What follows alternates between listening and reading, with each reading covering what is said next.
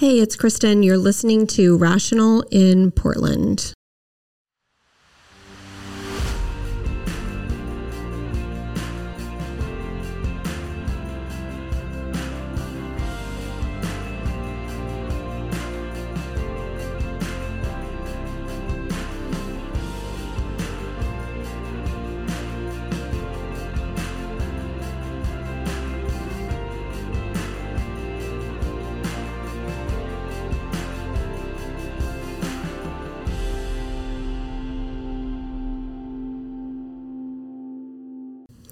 For joining us on Rational in Portland. I'm so excited because I have Nancy Rommelmann sitting right across from me, and it's basically the eve of the second year anniversary of the podcast, and Nancy put this thing on the map. So it's it's I'm kind of reeling that she's sitting across from me right now and live in person. None of that is true.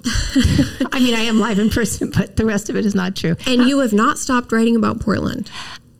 You know, Portland is the the story that keeps on giving. Hi, Kristen. Thank you for having me back again. I'm so thrilled you're here. Um, so uh, I I did live here from 2004 to 2019, and then I moved back to New York, but kept coming back here. And then, of course, we had what happened in 2020, and I covered that a lot for Reason magazine and other publications, and that sort of spilled into 2021. And then when you were report a beat for a while, not only was I interested because I lived here for so long and had seen the changes in the city, but people bring you stories. You know, they, they're like, Nancy, did you see this? I got one today from my editor. Like, did you see this? Uh, Jo Ann Hardesty apparently has won some money from the city because, uh, you know, basically some false information was reported about her by a police officer. And I, know, I think, not that I'm a particularly big fan of Hardesty's, I'm not, but that was not cool what happened. So she's, you know, she's, she's won some money. But, um, people will bring me stories or alert me to something that's going on. So I've just sort of stayed on the Portland story and it it does the city is evolving and I think you know as I've written a bunch of times there's been some not so great downstream effects um, from some of the policies that were put in place uh, in 2020 and even before.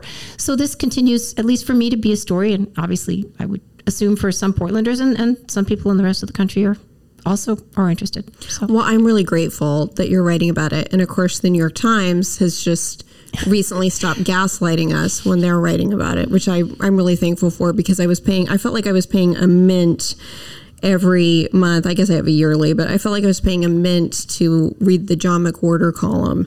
And now at least there's, you know, a few other things that I can read. I always like modern love and stuff. And I loved your modern love, of course, in, in the New York Times. But what did you think about that? Because, I mean, do you agree that the New York Times has suddenly evolved on its coverage of Portland? So I had a, a I did have a reaction. So what happened about I guess it's almost a month ago, 3 weeks ago, a month ago, the Times came out with some fairly big pieces about Portland. Front page news stories. One was about the homeless situation, another was about the fentanyl situation. I think there was one other and then they did a actually a pretty nice um, I guess that was the, the the drug one, the fentanyl one, 110, measure 110.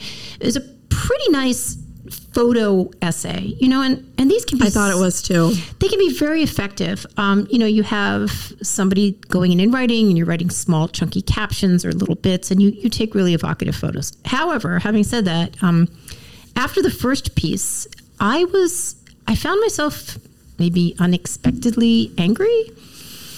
I was angry because I thought, well, you know, some of us has been reporting this pretty granularly for three years and now you're coming in. I, I, didn't mind that they were doing the work. That's totally fine. But it was almost with this gosh gee you, you know what's going on in portland? And so that i guess you could just be like well why would that upset you? What what sort of pissed me off it didn't ultimately but it did at the beginning was you know we are in the business as journalists of bringing people the story the best way we can do we always get it right? Are people partisan? Do we make mistakes? Sure, all of these things happen. However, there was a big story going on in Portland, and it was not being reported by many in the mainstream media and also you know on both sides of the aisle like and what do you think that story was that, that, wasn't being reported the story that was not being reported was that the violence in the streets in portland was by and large the aggressors were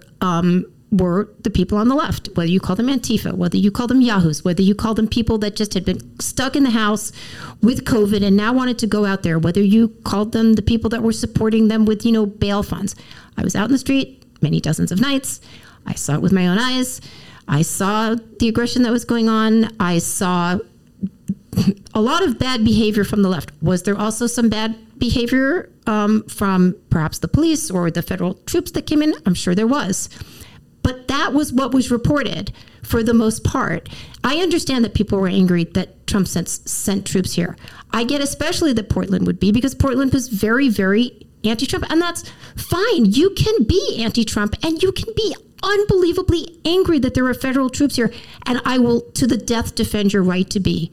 But I do believe the role of the journalist is to report what they see and what people tell them. And I did not feel that that was happening. You had extreme reactions you had. I've, I've, written and said this before. You had Fox News on one side saying, savages coming to your town. And you had MSNBC saying, there's nothing to see here. I'm like, well, neither of these things are, are what the story is. So, all right. So this happens. And let's just take the New York Times for an example. They did some good work back there, back then. But it was quite also slanted because, you know, obviously the Times is very anti Trump, as is obviously they're right. And I'm no big fan of the guy. I'm not a fan of the guy really at all, except he can be pretty funny sometimes. But what what, what do you think they were doing that was good? I think they did some fair reporting during on Portland. Yeah, or? on Portland. I didn't mean. I think there was a guy. You know, I didn't like all his work, but Mike Baker did some. He he wrote some articles. He was out there on the same nights that I was. I read his piece. You know, the next day, and I saw like you know he was reporting some of the same things I saw. However, the narrative for the most part, was look, people are very, very upset. And they have a right to be upset. And the troops are here. And George Floyd was killed. And Portland is trying to.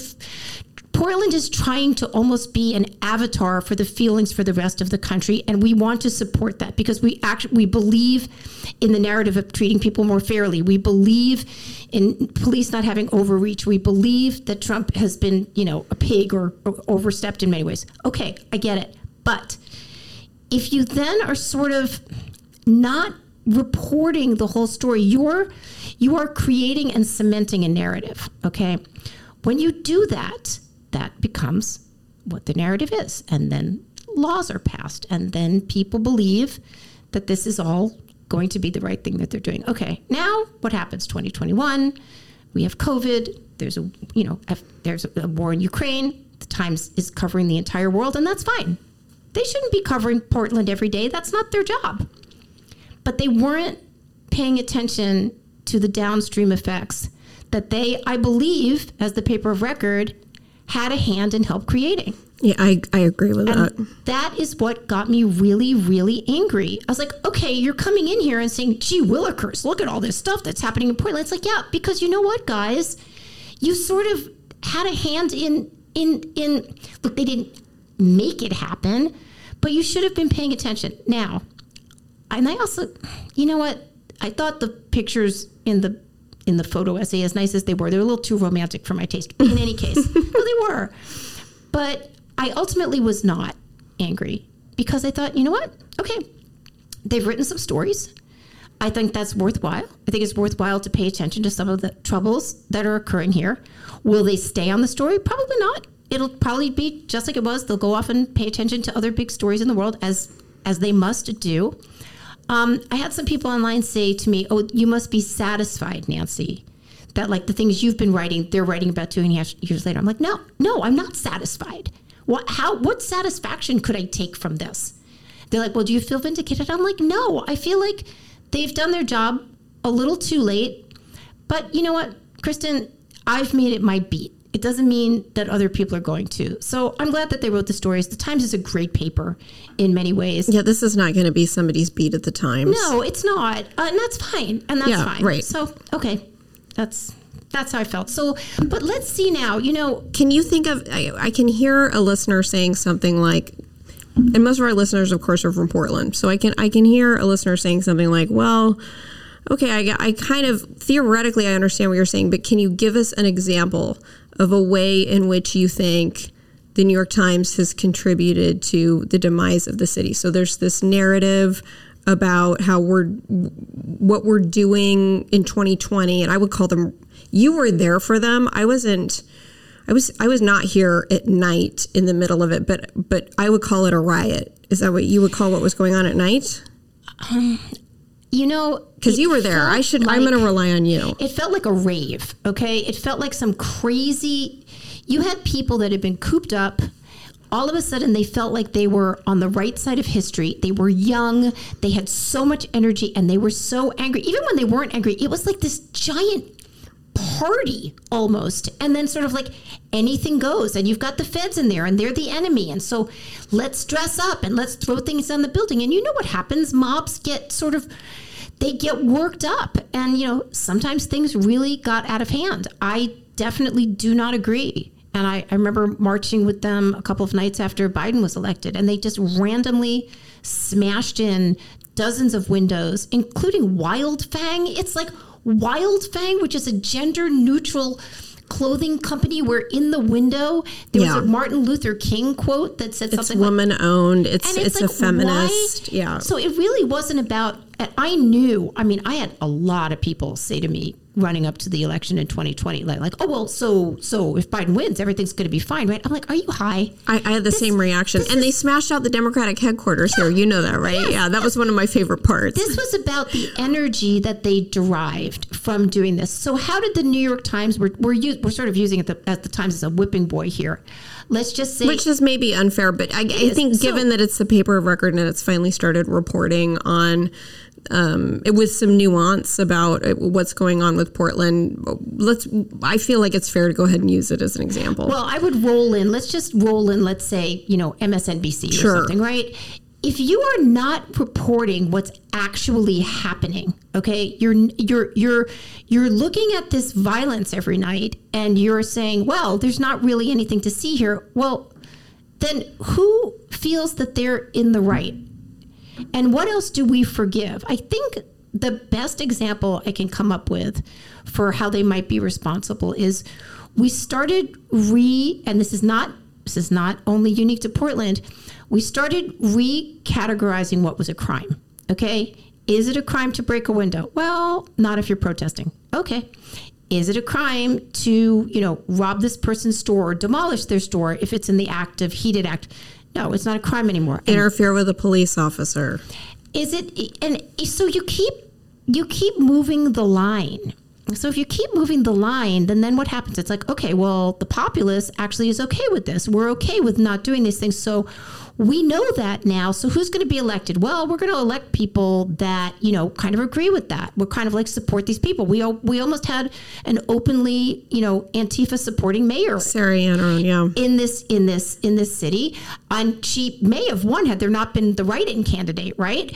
Who took something like 11 It was bizarrely close. it was bizarrely close. Um and she was very pro antifa. However you want to describe antifa what, whether you think it exists or not um she did believe it existed um or and it, and maybe it's more their their ideas though i really i really still don't understand what their ideas are besides breaking things because I haven't seen it. But in any case, okay, so you elect people that agree with this sort of new way of being. and or you at least make them into legitimate candidates, right? Right. So, like, we didn't elect Sarah, but she was certainly a legitimate candidate. I mean, she was a player. She was, and or we have people that are very pro. Let's say we can use defunding the police. Okay, so we do that. Our So- mayor, Ted Wheeler, Right. defunded the police. Right. Well, but he also now has tried to backtrack. And he also, you know, I used to say if you think that you can support this sort of violence and then not expect it to come back on you, you're insane. I mean, he has been attacked. He has had his child chased. He has been run out of his building. Not that I think he should have moved out, but Oh, it he was did. set fire. Yeah. So you now have created a new environment which allows these things that no longer categorize crimes a crime. And I, I can talk a little bit. Of, I do want to talk a little bit about the Rachel Abraham murder because we're coming up next week or end of the week is is one year anniversary of her murder. When you stop making certain things criminal, you're not going to prosecute. You're not going to arrest. Well, you have a certain degrading of what we consider to be certain social norms and then then it's like well listen if if if breaking a window isn't a crime, then what about robbing your car? What about assault? Well, now we've got, you know, judges that maybe were elected because we do have elected judges in Portland, Yep, right? yep. That are maybe a little more of that stripe, a little more lenient. So you do start to change the character of the city. And that, oh, okay, every single thing starts with the story, the stories we tell ourselves.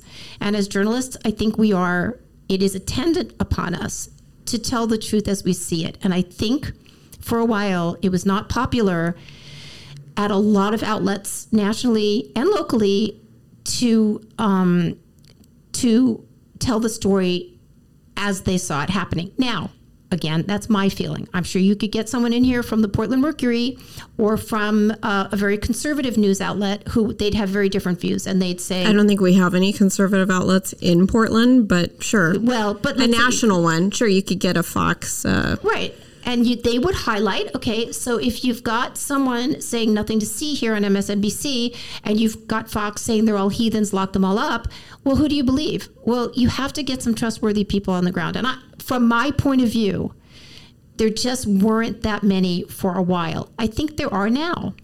I think it was just, and I I know. I mean, I'm a fan. I've always been a fan, and I was I was always reading you for that fair coverage. But as far as I knew, and I'm a pretty large consumer of news.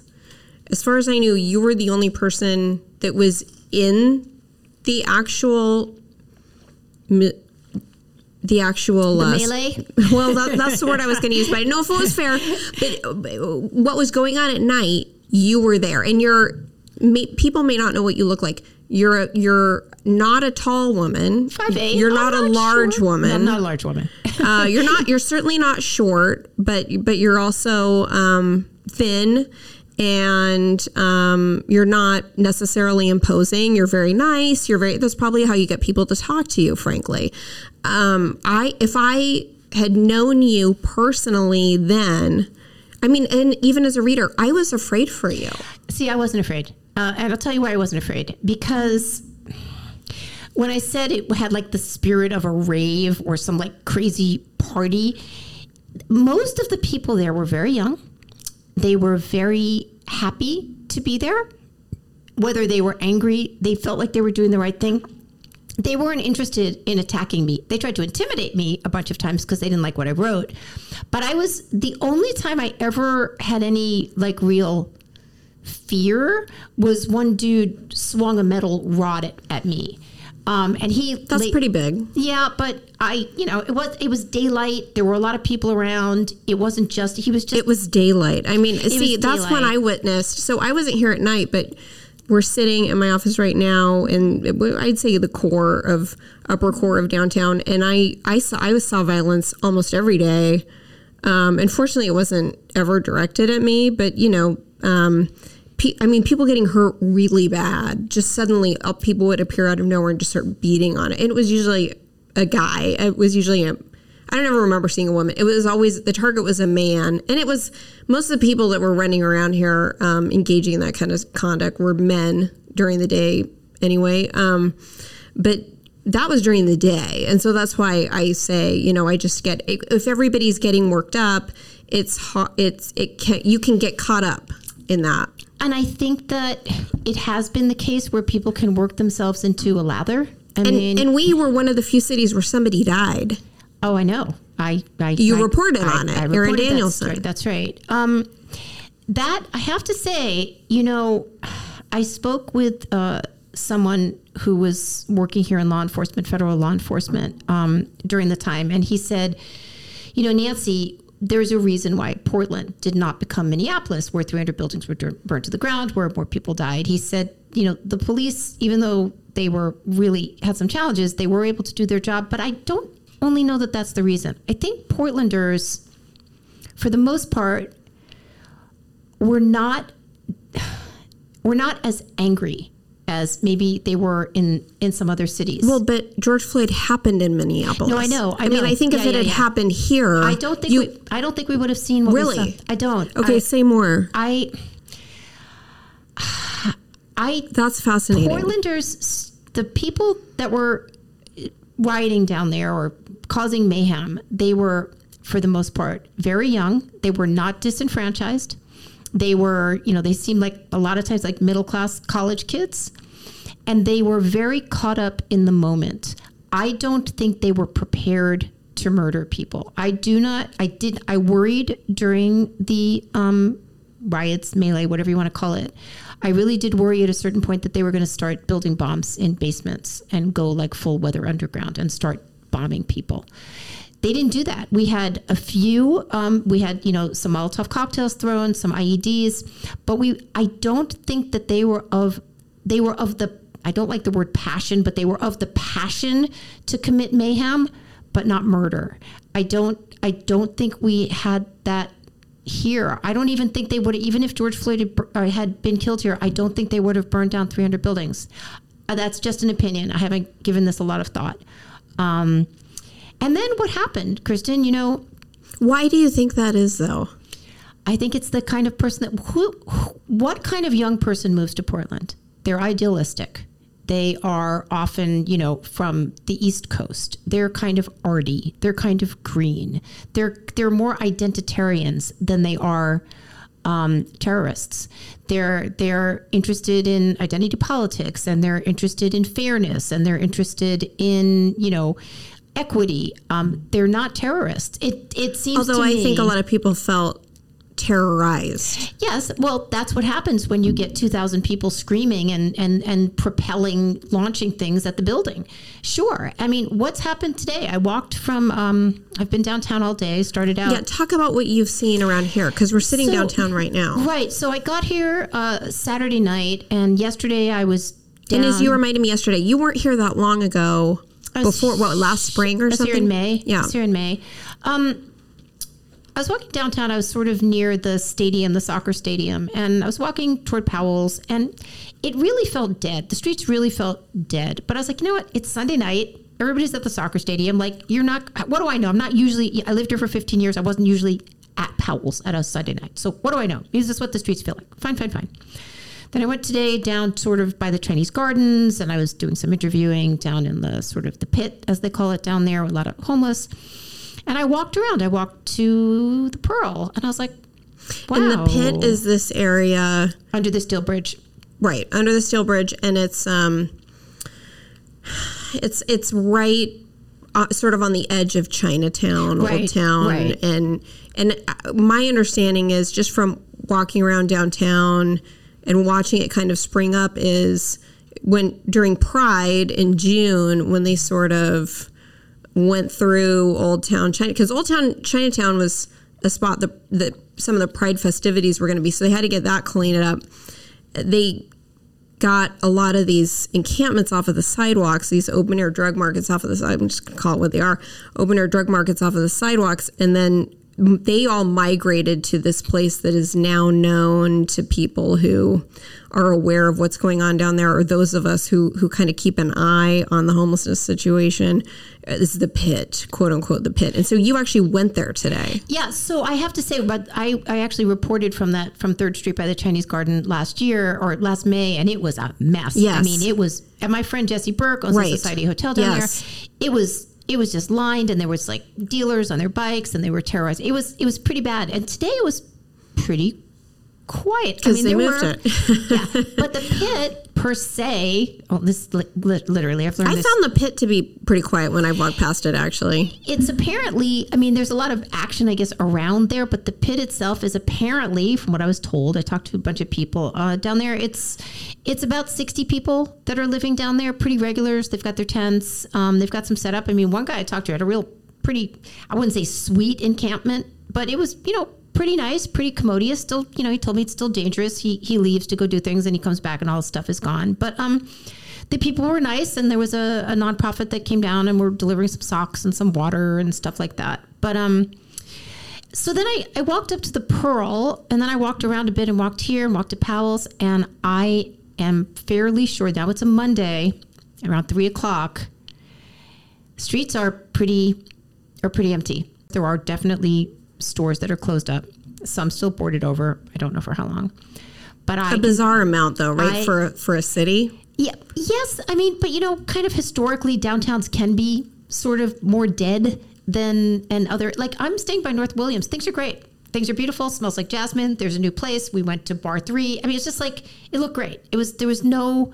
I used to live in that area. There was nothing different. It looked fine. However, I will say, I lived here long enough. I lived here 15 years, and I've probably traversed the area I was traversing today. You know, 600 times.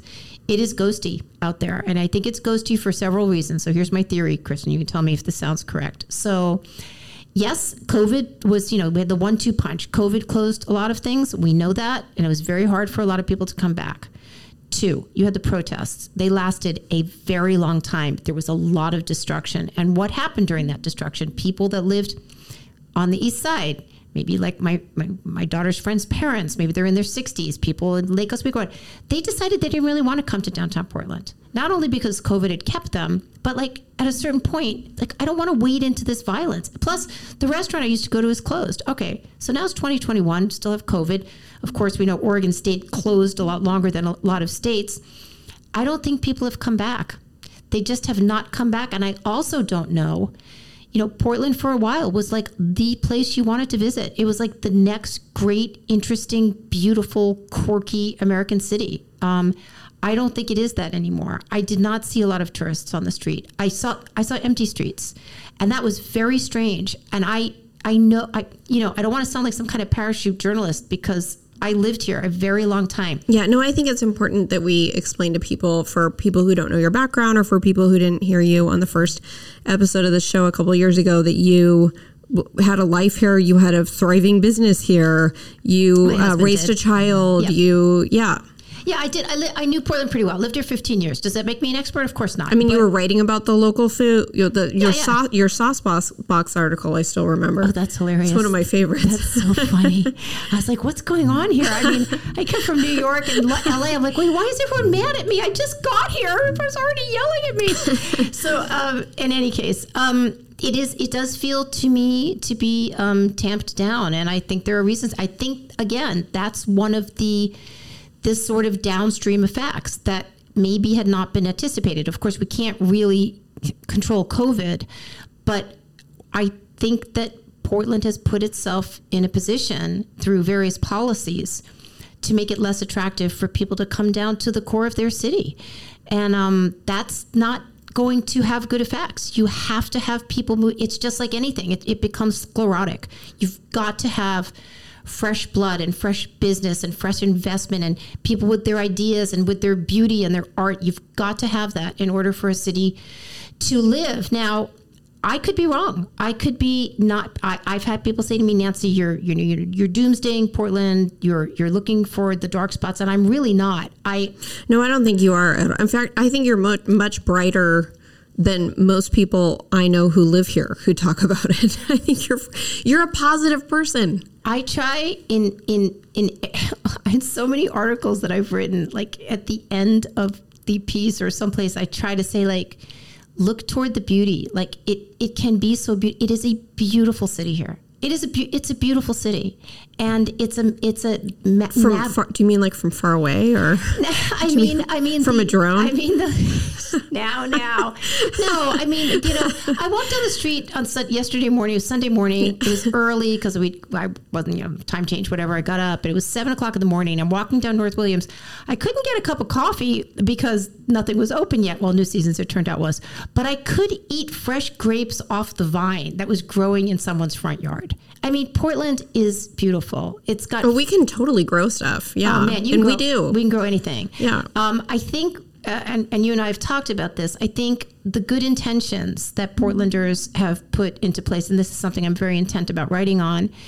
You know, where they're they're suffering all these policies that were put in uh, in place because we believe ourselves to be the good people and the compassionate people and we are going to do things better. I think this is a fantastic impetus. It is, of course it is.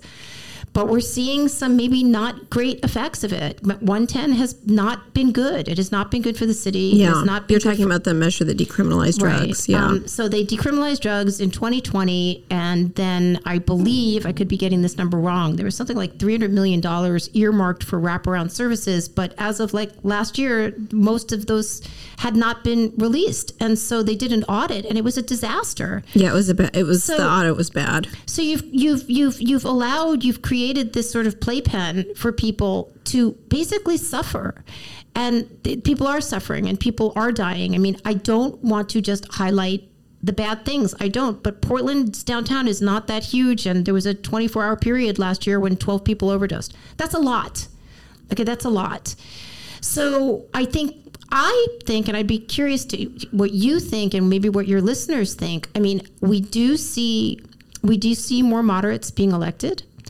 We do see a populace that is really willing, as they were not. It was very difficult in 2020 to say anything against the narrative because then you were you were branded a you know a Trump tard or a fascist Right. or you know or or whatever you you were you were told like if you're not with us you're against us and now and so people you know portland in many ways is a it's like kind of like a you know a it's a northwestern city. Fences make good neighbors. Don't say anything. Like you know be be nice. Like let's all try to get along. People didn't speak up and say they were unhappy. I, oh kristen I, seriously I, if i had a, a dime for every person that said i'm going to tell you what i can't tell my neighbors. I'm going to tell you what i can't talk about at work because i will be i will be branded part of the enemy Are people still saying that to you?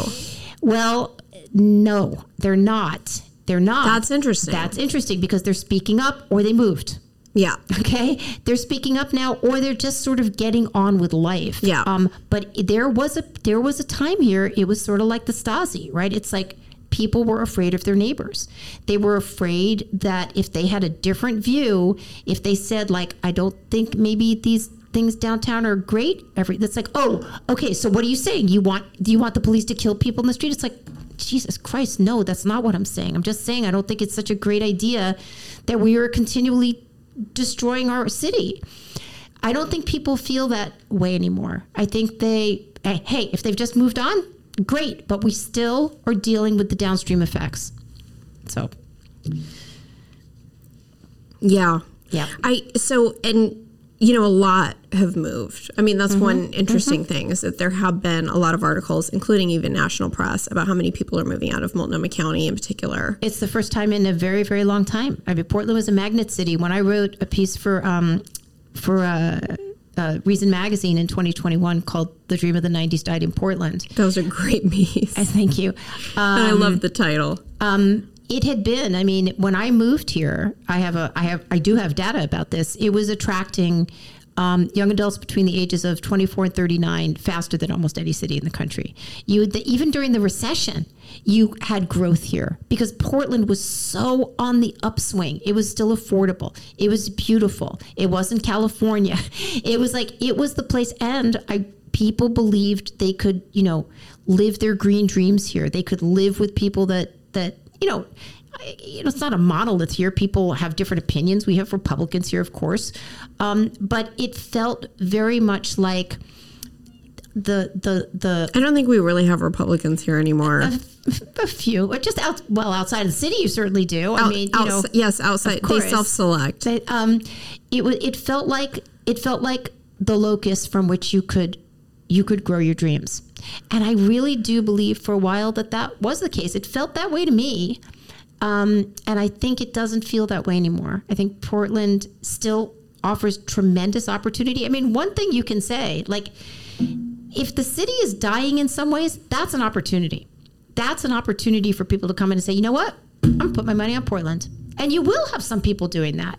And I think that'd be great. You know, let Portland become its next iteration. I do I think it's probably international money. I think it's probably Okay, Russian well- and Chinese money, but sure. I think that Portland had an opportunity to really become sort of the next great American city. I think it did ways. too. And I think it, it kind of squandered that opportunity. yeah, a hundred percent. But there's always more opportunity. The, the eternal optimist. It's like there's an opportunity for it to become something else. I don't know what that something else is, but people will build it. It's inevitable. People have to create. Well, I, I so I want to channel your optimism here, or at least get you to inject some of it uh, into this episode because I believe, and and you've walked around here. I I really believe the garbage alone in this city is a FEMA level issue. I think it's a federal issue. I think the homeless situation by that i mean i really mean people in end stage drug addiction and, and open air insane asylums because that's who's on the street it's really severely addicted mentally ill people i think that is also a federal situation i mean the count is like 6000 and i think it's higher than that this is not a large city we have like 600000 people yeah. that's a lot of people that we need to get off the street but we're not willing we, we have no ability in our laws or our state constitution or, or anything to, to mandate these people into treatment. Well, we have to create we have to create the, the treatment spaces for them. And what's happened is, I don't know, push me, pull you politics, but you have the money earmarked, let's say, for wraparound services for drug. But users. I think we also have to compel it. I don't think fentanyl addicts are just going to seek rehab. No, they're not. But if you if you actually commit to creating you know the environments where they can get help and then you're like okay we've got these environments now let's get some people on the street one thing that happened today when i was walking around i was told look look, look okay let's when you walk around new york city now even though covid is kind of in in our, in our in the rear view. Right. You live in New York. This right. is important because I hear all the time, "Oh, Portland's a big city. It's just like every other big city." As you no. say though, and I love this word that you use, Portland is hermetic, and most of the people who say things like that haven't been to New York City in like 15 years. So talk to us about the differences. All right, a couple of things. Number 1, so COVID is pretty much in our rear view, but what do you see on almost every corner in like busy sections of New York City in Manhattan? I live in Manhattan. Um, you see little pop-up tents tents with people giving COVID tests. Well, why? Because somehow there was an opportunity for someone. I don't know if they're making money off the federal government. I don't know if it's private, but they are. They they made it very easy for you to get tested. Here in Portland, down where I was, where there's you know huge populations of homeless, you did have a nonprofit going in and giving them water and giving them tents and socks and socks are great. Let me let me tell you i used to do this. Um, don't don't i mean if you want to give the homeless money go ahead. Do what do whatever you want. But if you want to give them something keep socks in your car okay? People that are on the street it is just an absolute horrible irony that you're homeless and you have you, your feet just corrode. It's terrible and you you know about this. We've talked about this. So give give the homeless. Socks. You can see it wherever you go. Yeah. So um, so, in Portland. so wait, I lost my train of thought talking about the oh, differences. But what we don't have. All right. So you've got people there, but do we have people walking around saying, "Hey, check it out"? We've got this awesome treatment center. Come. Can I give you some information? Can I walk you over nope. there? We don't have that. So Nope, there's no intervention. There's no there, that's not there and I think part of that is because you've got and I don't know a lot about it. I want to talk out of my hat here. You you have this weird infighting like is it the city? Is it the county? Is it private organizations? Is it religious organizations? Well, that's not my problem. Well, I know um, he the, the mayor Yeah, but none of them want to intervene. It doesn't it or they they it, it gets pushed it gets the can gets kicked down the road. Look if one of them wanted to they could. We've got more money than god there in this lo- city and county. It's incredible. There is a lot of money's not our issue. And but here's another thing.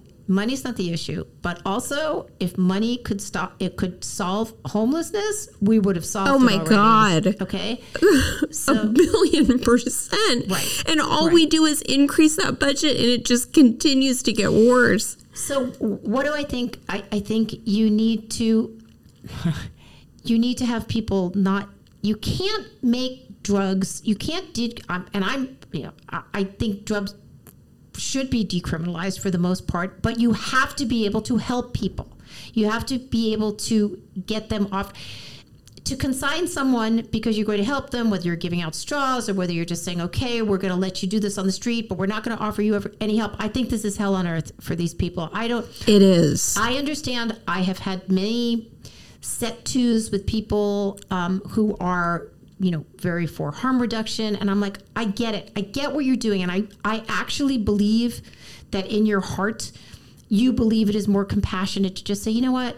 Look, I'm going to give you some clean straws. I'm going to give you some clean foil, or I'm going to give you a safe place to shoot up because I feel like I don't want to control your life. And so I'm going to do this. I'm like, but then you're you're continuing you're clearing the path for them to stay addicted and i i feel that's horrible i feel i i mean i think it is attendant upon us who are fortunate enough to not be addicted to help those that are to get off drugs i don't see how being a drug addict helping someone to be addicted to drugs is a is a is a compassionate thing and that's something that we're just going to agree to disagree on not you and me but people that just really do believe it is the compassionate thing to do and i think sometimes portland suffers from a, an overabundance of compassion in lieu of putting in the hard work that needs to be done to solve some of these problems I mean, I call it mis.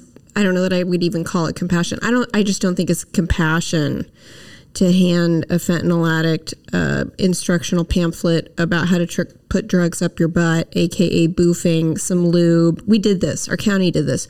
Gloves. Yeah, yeah. Gloves and a mask. A mask. I love that part. Um, I just don't find that compassionate. I mean, as a as a you, you gotta go back i don't, I don't know about this yeah, that Multnomah County, that that's part of what we're spending our money on. It's called a boofing kit. Yeah. So you put the drugs up your butt and then it gets in your bloodstream and you get high? Well, they like they say it's better than needles, but the irony is it actually is a stronger high. So in effect, it ends up contributing to more overdoses than even than a needle would. But they're not using I mean, here's my like another issue is nobody's ever thinking this through. So so what the county started out saying is hey, nobody's using needles anymore. So we need to establish trust Right. and we need to give establish trust. That's what they say. So they'll say we need to give them stuff. So if we can't give them needles, what should we give them? Well, let's give them a boofing kit. And then when you question, okay, why why?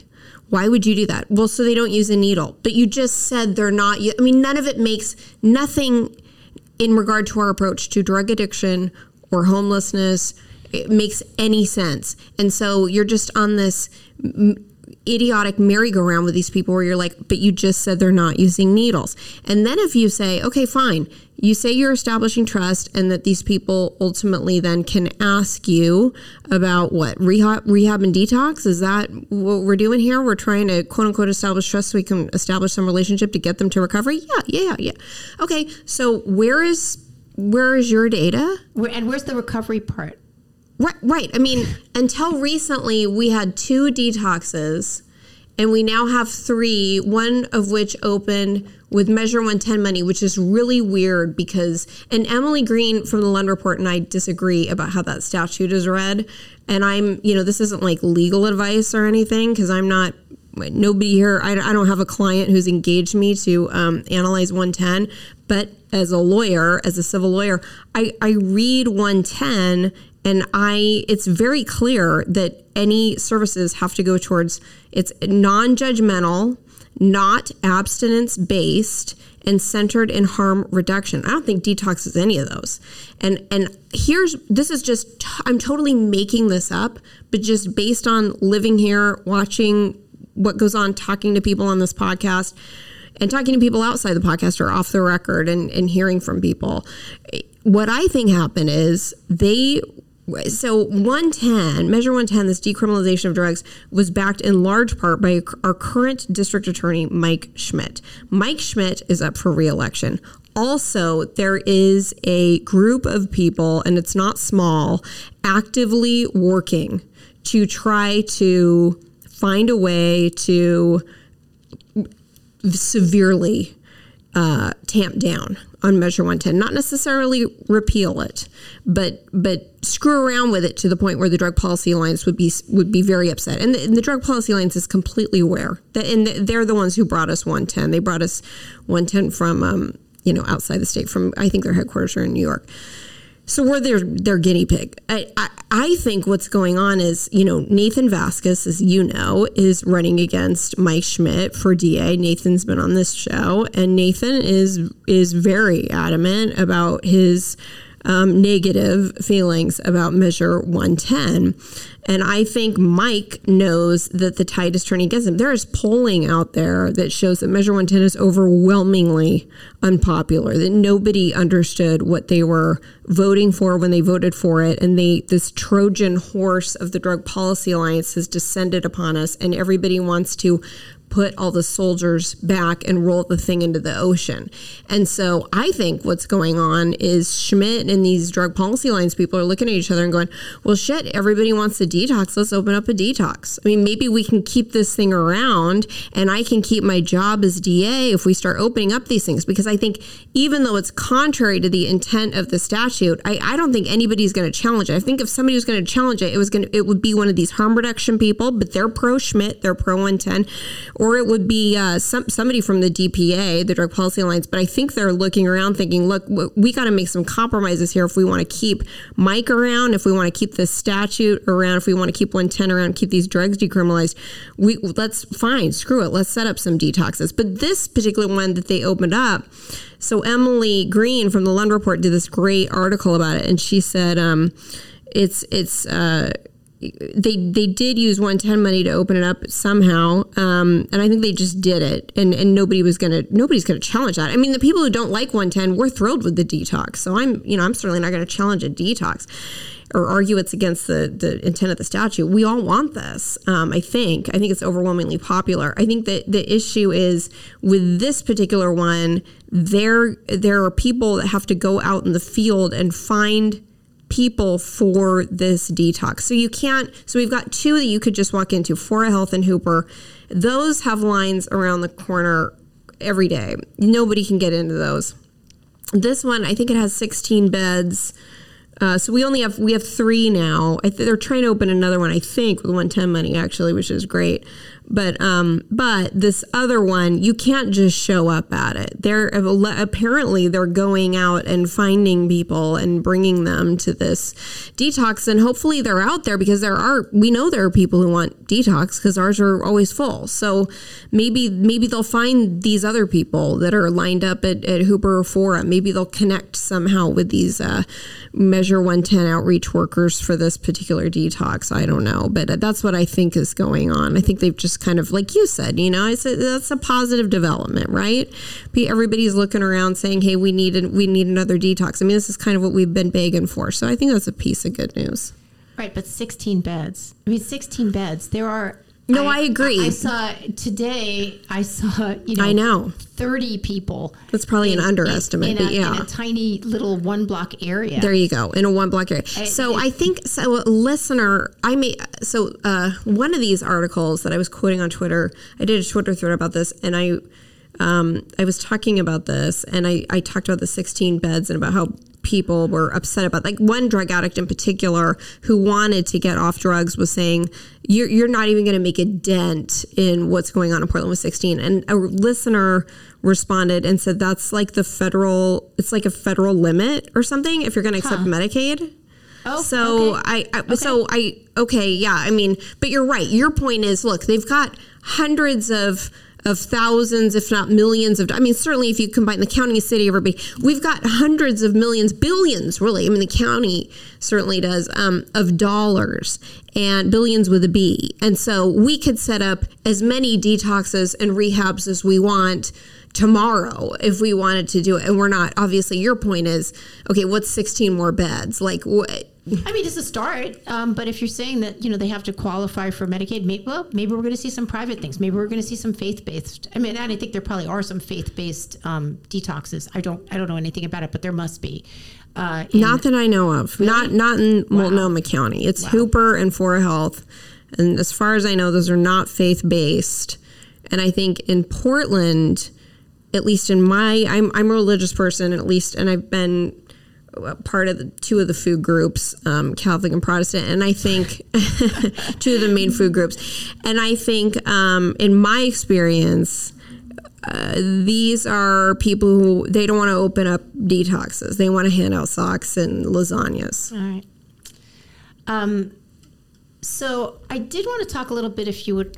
Please let's talk about. Rachel if that's where you were going to go. So yeah, we talked about like why am I still in the Portland story? Well, because these stories keep happening, and, and of course they happen all over the country. Um, but I know sort of the lay of the land in Portland. So um, last August, my my good friend Michael Moynihan, is part of the Fifth Column, uh, which records in my apartment in Chinatown, um, sent me just a little item. Um, I don't even think it was in the Oregonian about a woman who had been murdered, and um, there was something in the piece about how her it was her common law husband or common law ex common law husband who had had strangled and beaten her and um, how he had been arrested many times over the course of the summer but he'd never been held for any bail until he was held not on any of the um, on the beating and strangling charges that he had against him, um, but for contempt of court. So they imposed a twenty thousand dollar bail, and um, he didn't have it. He was a, and so a private bail fund um, set up just for Black, Brown, and Indigenous folks. Been around for a couple of years. Came in with the two thousand dollars. They didn't know him. He hadn't. They they had a very tenuous connection th- through to him, and. Um, he got out, and a week later, he killed her. And it, she's Your story on this is so powerful. I'm going to link to it in the show notes. It's you. called A Murder in Portland. It's Washington Examiner, and the photos in it of Rachel are beautiful They're, uh, and met- very moving. So I met with a good friend of hers, someone she had really grown up with. Rachel had a hard growing up in some ways, and this was a girl that she'd met uh, when she was a teenager, and her, you know, she basically became part of her family. And I met with her um, after Rachel was killed, and and she gave me some photos, and that was that was lovely. Thank you, Shay, for doing that. Um, um, so I, you know, I these stories happen, and it, as people say to me, how do you how do you find your stories? And I, my, it's almost always the same. It's like, how does this happen? How does this happen? How how does a man who has been arrested four times, who had a meeting just in terms of what he had been doing to his common law wife, um, who had six children, by the way, three of whom were in the house when she was killed, when he killed her. Um, how is he let out this many times? How is he? And you know, the DA knew, and then the and it was strangulation, if I remember five- correctly. He had five counts of strangulation against him, and this was from, I believe, June, and um, some other counts. And um, the judge imposed no bail on that. And you know, it, I have to say, I, I don't have a lot of great things to say about Mike Schmidt or some things that have been happening in the DA's office, but they did try to get sixty-five thousand dollar bail. Uh, required for him, which would have you had to come in See, I read that differently. So when I looked at the um, documents, the information, basically like the basically the, the criminal complaint against uh, Muhammad Ad- Adan, who allegedly uh, his trial is not until if I if I remember correctly, it's not until March of next year. So he's not been convicted. So I, I remember looking at that and seeing it differently. I remember them. I saw that as more of them writing down the formula for what the you know a default request for bail would be but i don't know how vigorously they argued for that did you hear a, an or- oral argument or anything for that I didn't hear an oral argument, but I did see that the DA that was it wasn't Schmidt, it was someone in his office. She said he presents a high level of lethality. That's a quote. well that's important I mean that's that's Thank you, thank you for clarifying Yeah. that. I mean, that's that's But but what happened, Kristen? The judge declined to impose any bail. Yeah. So he was let out then. They gave him an ankle monitor, which he tore off, went back to her house. They they tracked him to his house, to her house. I guess he still had the monitor on when he got there. And he said, "Oh, well, no, I'm not here." They're like, "Well, we know you're there." and says, "Well, you know what happened was I was sleeping and someone took it off me." It's just like such so now there was a warrant for his arrest. And I guess he was arrested and they let him out again and I believe it was 3 times over the course of last summer he just was let out for no bail no matter what happened. I mean if someone if you're can you imagine? well it's like you know your kid does something wrong and you say i'm going to punish you but i'm not going to punish you this time but if you do it again next time you're going to uh, you and then you don't. And then you don't. And then he goes and he beats her so badly, and he still he finally they they they know they arrest him again because she's been calling the police, and he she has told them multiple times. He tells me he is going to kill me. He, she's telling this to the cops. This is in. They write this down. Finally, they hold him contempt of court. Why that was what that why what that was what what triggered it? I don't know. And uh, this bail fund came in. They bailed him out. A week later, he went and he killed her. And my understanding is the basis of bailing him out was because he was black. It wasn't like they were bailing So- out everybody in jail. Is that your Uh, understanding, is or do you know? That, well, they had. So I, I would like to preface this by saying, and I've said this before, so I'm quoting myself: if you want to start a bail fund for left-handed Croatian tennis players, right. be my guest. You absolutely have the right to do that. This is a private bail fund. You're getting donations. You have a certain belief. I I understand why this would be a mandate. And but they did change their mandate. It started off when they started it's the Portland Freedom Fund. When they started, I believe in 2017, it was more women based, like women of color, indigenous women. You know, they wanted to help women. But then what happened? Which is interesting because Rachel was a black yes, woman. Rachel happened to be a black woman. That is correct. And Muhammad Adan. Why her- aren't we her- helping Rachel, this black well, woman? So what happened? What did we have happen? We had 2020 happen, and they changed their mission statement, which was uh, to our black, brown, and and indigenous neighbors. So okay, they uh, had bailed out some people, and they were fairly proud of this. I remember before they scrapped their Facebook page. Um, I don't know if it was the, the head of the fund or not, but they would, you know, they'd have the people that they bailed out, the, the bail tickets like fanned out. You know, they were they were understandably, I guess, proud of the work that they were doing. Now, they bailed him out, and shocker of shocks, um, everybody went to ground. They didn't want to talk to anybody. DA's office didn't want to talk about it. The the the um, defense attorney who defended Adan, who's a, it's one of the two big you know public defenders here, they would not talk about it. I got them on the phone and they said we're not going to be talking about that. Thank you. I think they. Ta- I think the head of the Freedom Fund, if I remember correctly, Portland Freedom Fund, talked to OPB. It wasn't the head; it was the treasurer. The treasurer, And he, okay. what he said, I, I this actually, you know, do- other people's reporting pisses piss me off. Sometimes they do. you and I talked about this last fall. Yeah, because they it was a pretty I I actually really like and respect the interviewer. Um, but it was basically about the fund and its mission. Yes, the reason he was there talking to them was because of Rachel's death, but they didn't mention Rachel's name until like seven eighths. And they spelled it wrong. They spelled it wrong. Well, it's a it's a weird. She spells it R A C. I don't care. Yeah, I agree. I agree. It was agree. so. It was so. I, I found it so distasteful. It was sad. It's really sad. I because thought it was a terrible piece of. In my opinion, it was not a good piece of journalism. It was a puff piece for the Freedom Fund, in my opinion. It was it was definitely very interested in whether the fund was going to continue its mission. And the Terrence, I can't remember his last name, he said, you know, uh, basically for everybody saying that this is our fault is nonsense. Because look, the judge imposed bail. He's right. He's right in that sense. The judge imposed bail and they paid the bail. But he said, but we're definitely going to continue our mission. I feel they didn't do their due diligence. I feel that the judges that um, decided whether because again it's downstream effects, we want to be more lenient. Um, whether it was politics, whether it's the zeitgeist, whether it's Portland, I don't know. I'm not these judges, but that they felt that it was okay. It was okay that he's beating her and strangling her. We're we're not gonna, now. Are they over? Are the, the case loads? As you know, there's a backlog.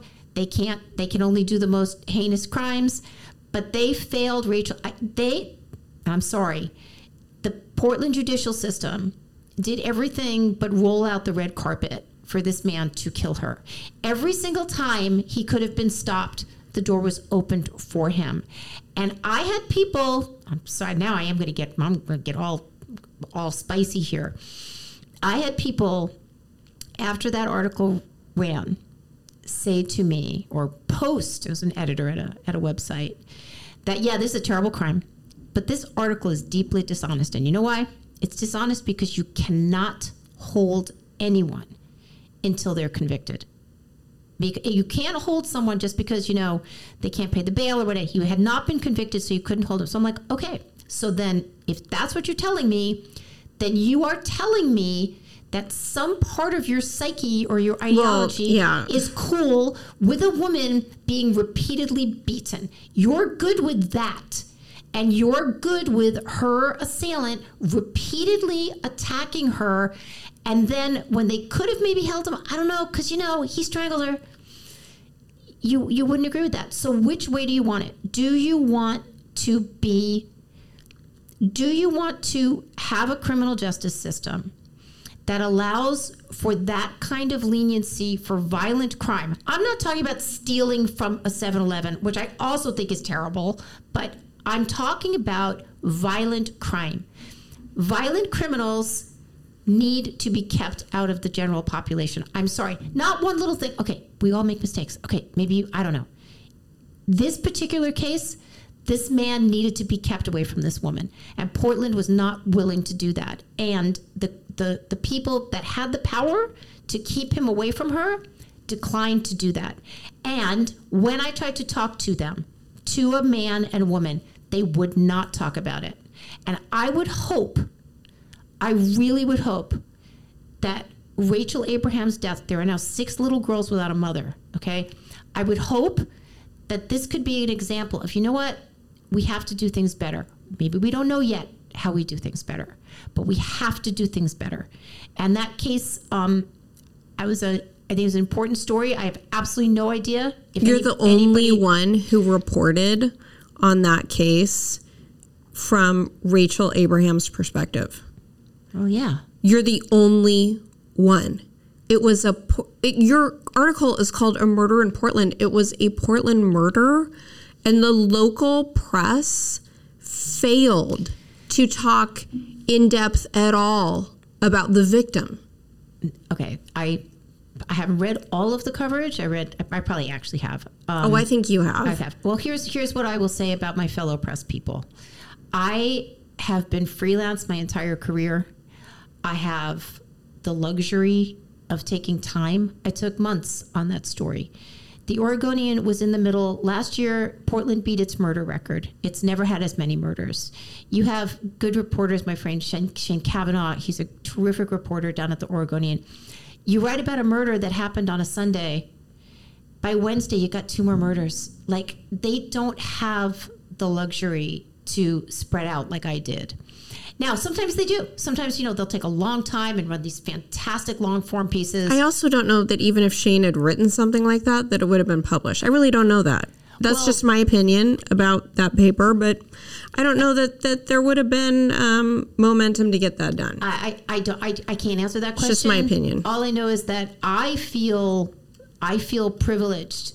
Really, I don't want to get overcome here. I feel privileged to be able to write her story. Because, you know, and of course, like, well, Nancy, you know, there are 3,000 other people were murdered. You know, it's like, yeah, I know, I get it. But I, I thought it was important to tell. Maybe it's part of um, a store of information that people have in Portland of their head in their heads as we try to maybe do better. And now maybe I sound like super conceited, like what the who the fuck cares what you think, Nancy? Like I- you know, we you you're not in charge, and I'm not. Thank God, I'm not in charge of making policy. But we I said before, everything starts with a story. Every single thing starts with a story. The way we live, I've a quote, I've probably said it on your podcast, and I wish I could find it because I say it on every podcast. I once read that people will go voluntarily longer without food than they will without telling or hearing stories. Everything starts with a story. Rachel was a person who lived, a lovely person by all accounts. Her story was important, and may we may we not forget that and do better in the future. Here's a question. Do you think that this argument that we shouldn't incapacitate violent criminals because they, alleged violent criminals, because they have not yet been found guilty, do you think that these people making that argument, and let's just stick to Portland for a minute, do you think the people in Portland making that argument would make still make that argument if the criminal defendant were a proud boy or a white supremacist or a guy with a MAGA hat on who killed a black person? you know, Because I think they wouldn't. it's kind of a loaded question, but I, I think they wouldn't probably. I mean, we saw after um, These people are not philosophically consistent. after Jay Danielson was killed. Um, Aaron Aaron Danielson, Aaron, right? Jay was his nickname. Sorry, Yeah. they called him Jay. Um, after he was killed, there's a video that I've posted a number of times now, and it was of a some people in Black Bloc. Uh, one young woman, um, sort of at the center, she had a meg. She was at bullhorn, and she was shouting into it. I am not sorry. A you know fascist was killed in the street tonight. We can take out the trash on our own, and people were cheering. And I thought, you're a death cult. You're a death cult. You are cheering the murder of a man you didn't know. You don't know anything about him. You do not know what he did for a living. You didn't know who loved him. You nothing. You know nothing. You're just happy that he was murdered in the street. Well, I wouldn't say happy, but you're celebrating his murder in the street. That was the temperature in Portland at that time. Would most of those people do that today? No, I doubt it. I highly doubt it. I highly doubt. We were in such a frenzy in the summer of 2020. Like everybody was at this like peak pre-orgasmic frenzy all the time that they could do that and feel that they were right. I don't think that we are there right now. I don't think that if you had um well, look, the Proud Boys are a big flashpoint, of course, but let's say you just had a person in a MAGA hat um, kill someone in the street. Would he be strung up from a lamppost? If the person was black, I don't know that he'd be strung up from a lamppost, but I do think you'd find some philosophical inconsistency about who should be let out of jail and whether violent criminals should be incapacitated. okay, first of all, I don't think it would matter if the person was black. I think if the person had on a MAGA cap, there's Well, that's ad- true. No, you're exactly right. Well, I'll give you an That's a good point. So, um, uh, uh, what's his name? Uh, Enrique Tarrio, who used to be the head of the Proud Boys, he was he has been he's up for 33 years in prison because of the January 6th. Uh, 2021, what what happened at the Capitol, which was awful. I really terrible and potentially terrible. I mean, I, I got to tell you, I don't know if they had gotten to Mike Pence. I'm. I don't know what if, what would have happened. Yeah, I agree. I don't know either. People were in that same sort of frenzy that Yeah, I agree. Portlanders were for you know months on end to maintain that sort of frenzy. However, uh, Tarrio was not there. He was not there on January sixth. He'd been arrested a couple days before on something else, but he was. He's been convicted of uh, sort of conspiring to bring together the Proud Boys there. I, I don't know a whole lot about what the Proud Boys agenda was, but I will tell you 33 years is a long time for not having been at the scene of a situation. Now, Uh, your listeners may be able to school me on things I don't know. Like, well, Nancy, you have no idea. Maybe he was planning, you know, who did the mass murder of millions. I doubt it. But, you know, we are angry in this city, very, very, very angry and very paranoid about the Proud Boys and about Patriot Prayer. And I think that they became, in 2020 and 2021, and probably still to this day, very much the enemy. And um, I've said this before, and I could be wrong, but I was on the streets of Portland dozens and dozens of nights. Well, dozens of nights, let's say.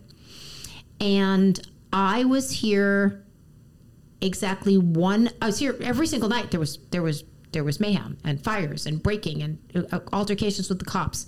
One time did the Proud Boys were the Proud Boys there? One time, and it was a back the blue event during the day. It was the day that the guy swung a metal rod at me. Uh, there was, I know there was, then there was the, the the Trump caravan that rolled through the night that Jay Danielson was killed. So that's two. Um, I think there were a couple of nights, but that's like four times out of however many hundreds of nights, several hundred nights. Right. And my understanding is they were coming from, I mean, like I said, these people self select. They're coming from outside of Portland. I don't think any of these uh, people on the more extreme right live in Portland. I don't. I don't think so either. Um, but I do wonder. Let me ask you. I wonder if that was. Um, I wonder if you need your enemy. If you need to believe your enemy is closer, because Oh, absolutely. You- because there's this fiction that white supremacy is some kind of. that white supremacy is our biggest issue in the city of Portland. Yeah. I remember, um, and also the police. You know, the police were very, very vilified in this city. I had a young woman. She was maybe, oh, about 20.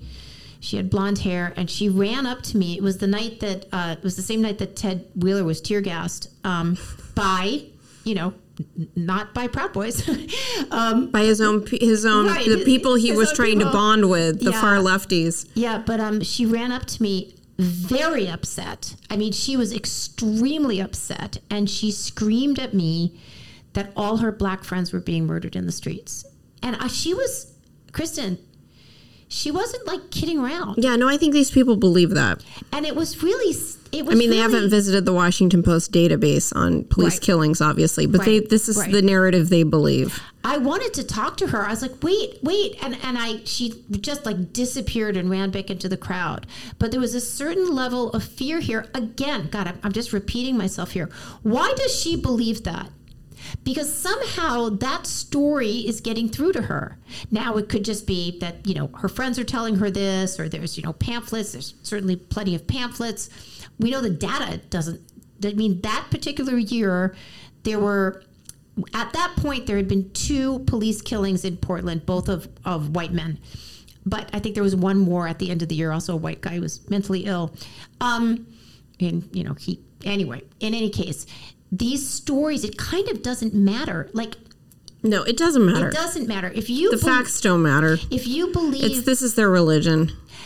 I, I, you know, because these people were so young, and I really do believe, I, I believe most of them have probably gone on with their lives, their jobs, their work. They're maybe they have families now. Maybe they've moved away. I, they're not, they're not in the streets. No one's in the streets right now. Yeah, they finally relented after what 180 plus nights or something. They they did stop. they, but you know, they they got it out of their system. Things got better, and they, hopefully, again, I hope they're walking toward the sunshine, and I hope that they would say, I think they all went to that police training camp actually. "Oh, the where, where oh, God.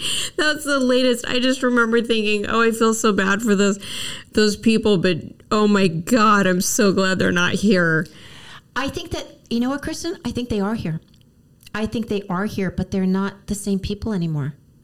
They're not the same people. That's interesting. They're not. In, That was in Atlanta, that police Right. training camp. they're not injected with that same. It was almost as though they had a fever, and then the fever broke.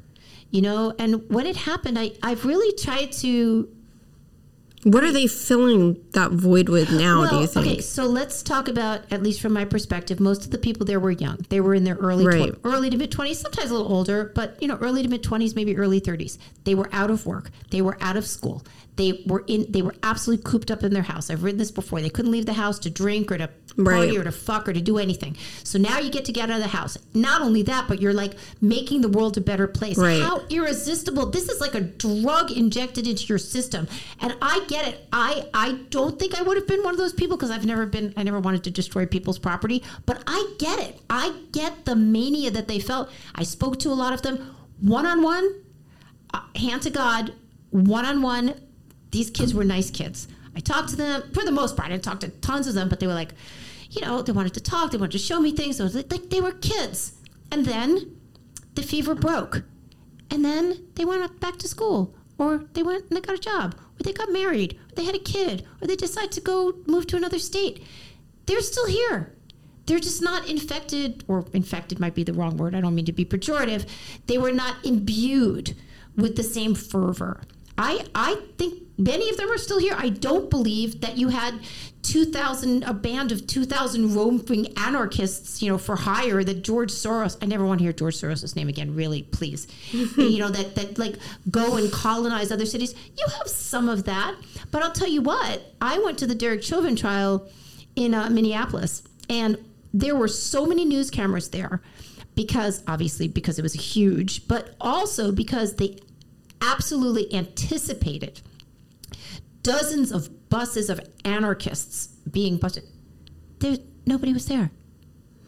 Okay, but don't you think they would have materialized if he'd been found not guilty? I mean, I, th- I honestly, if I'd been on that jury, I, I, I wasn't on the jury. I look, they, they found that he was a murderer. I have no reason to believe that he wasn't a murderer. I'm not going to defend Derek Chauvin, but I will say, if I were on that jury, I would be terrified that if I didn't find this guy guilty, my town would be burned down, a la Portland, Oregon, a la, you know, That that is that is true. And one of the stories I ran at that time was with a um, an officer in um, St. Paul who said they're going to find him guilty because the citizens of this town. Yeah, know- they don't want their town burned down.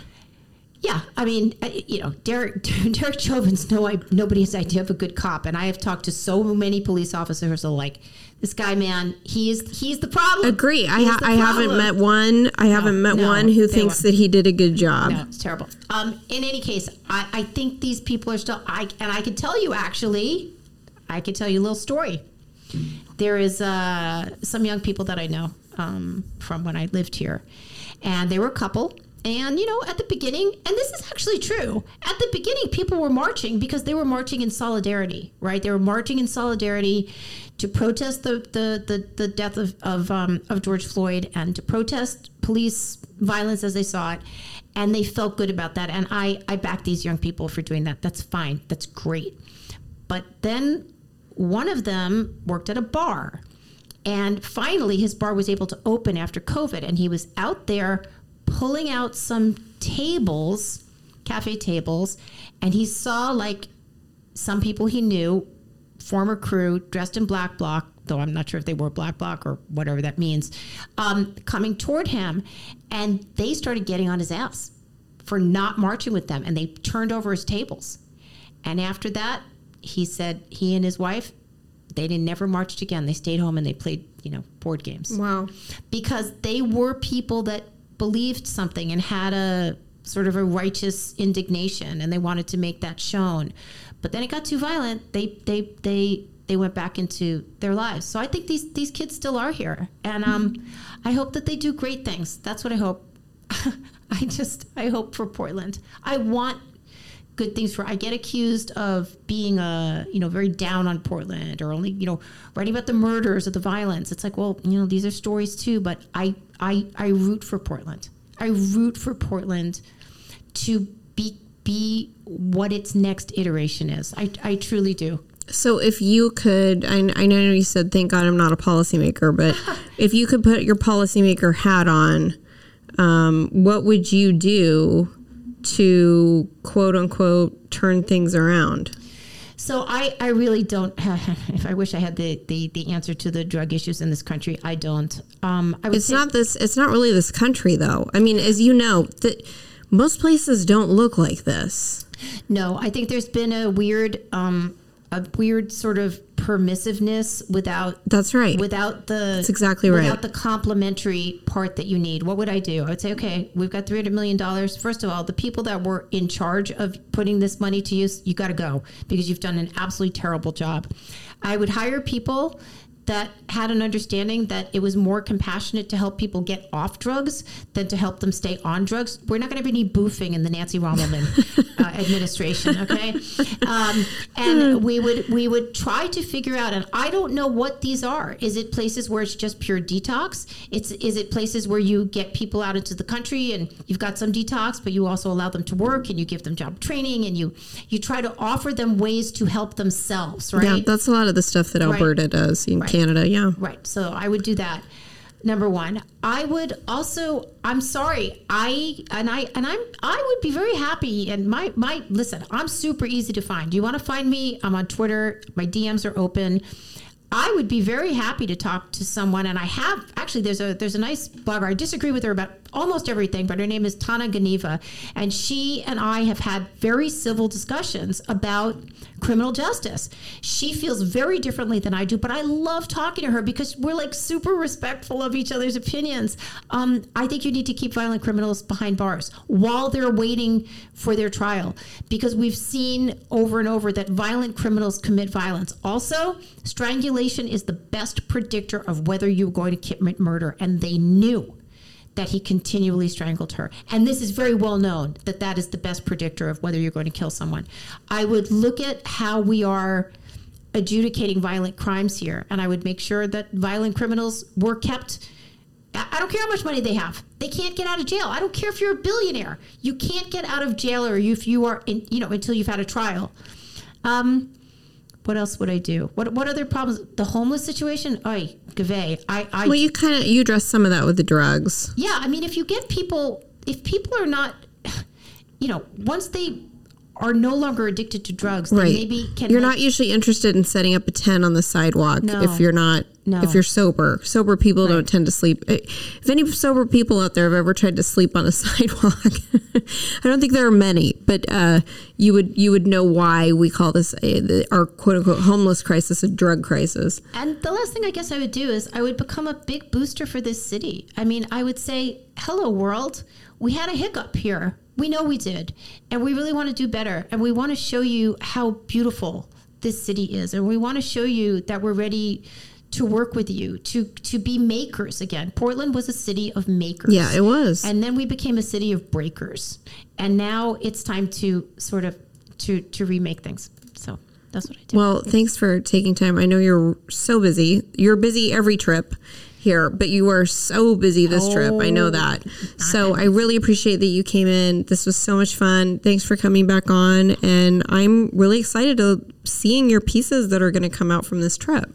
Thank you for having me on So again. tell us though, where do we go Oh. to read those pieces? Uh, and you have a podcast too. I Smoke do. them if you got them. Yeah, it's time for me to, pr- to promote myself. I'm on Substack, uh, or Make More Pie. You know what that means, right? There's not one pie that we split into smaller slices. Just make more pie. I have a, I have a, a podcast called Smoke 'em If You Got 'em with the wonderful journalist Sarah Hepola, who's based in Dallas. Uh, and I'm writing now. Uh, I'm going to keep that under wraps for who I'm writing for now. But you can find my work uh, at Reason. You can find my work at the New York Times, Wall Street Journal, Free Press.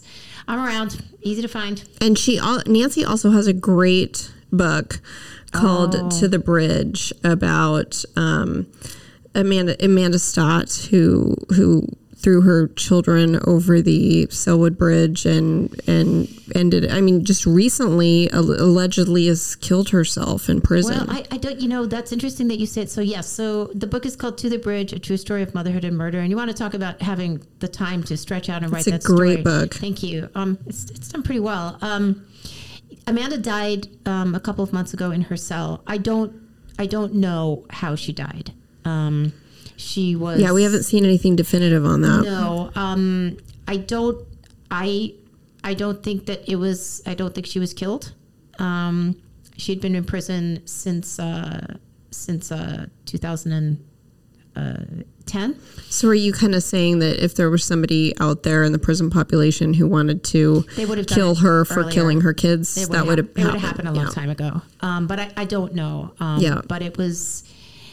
It's um it's a it's a sad story all around and I and I and I hate to say it's it's stayed it stayed sad because people still keep in touch with me. But um yeah read the book uh, let me know what you think. I'm always happy to talk to people about it um or so. Kristen thank you for having me. Thank you again. okay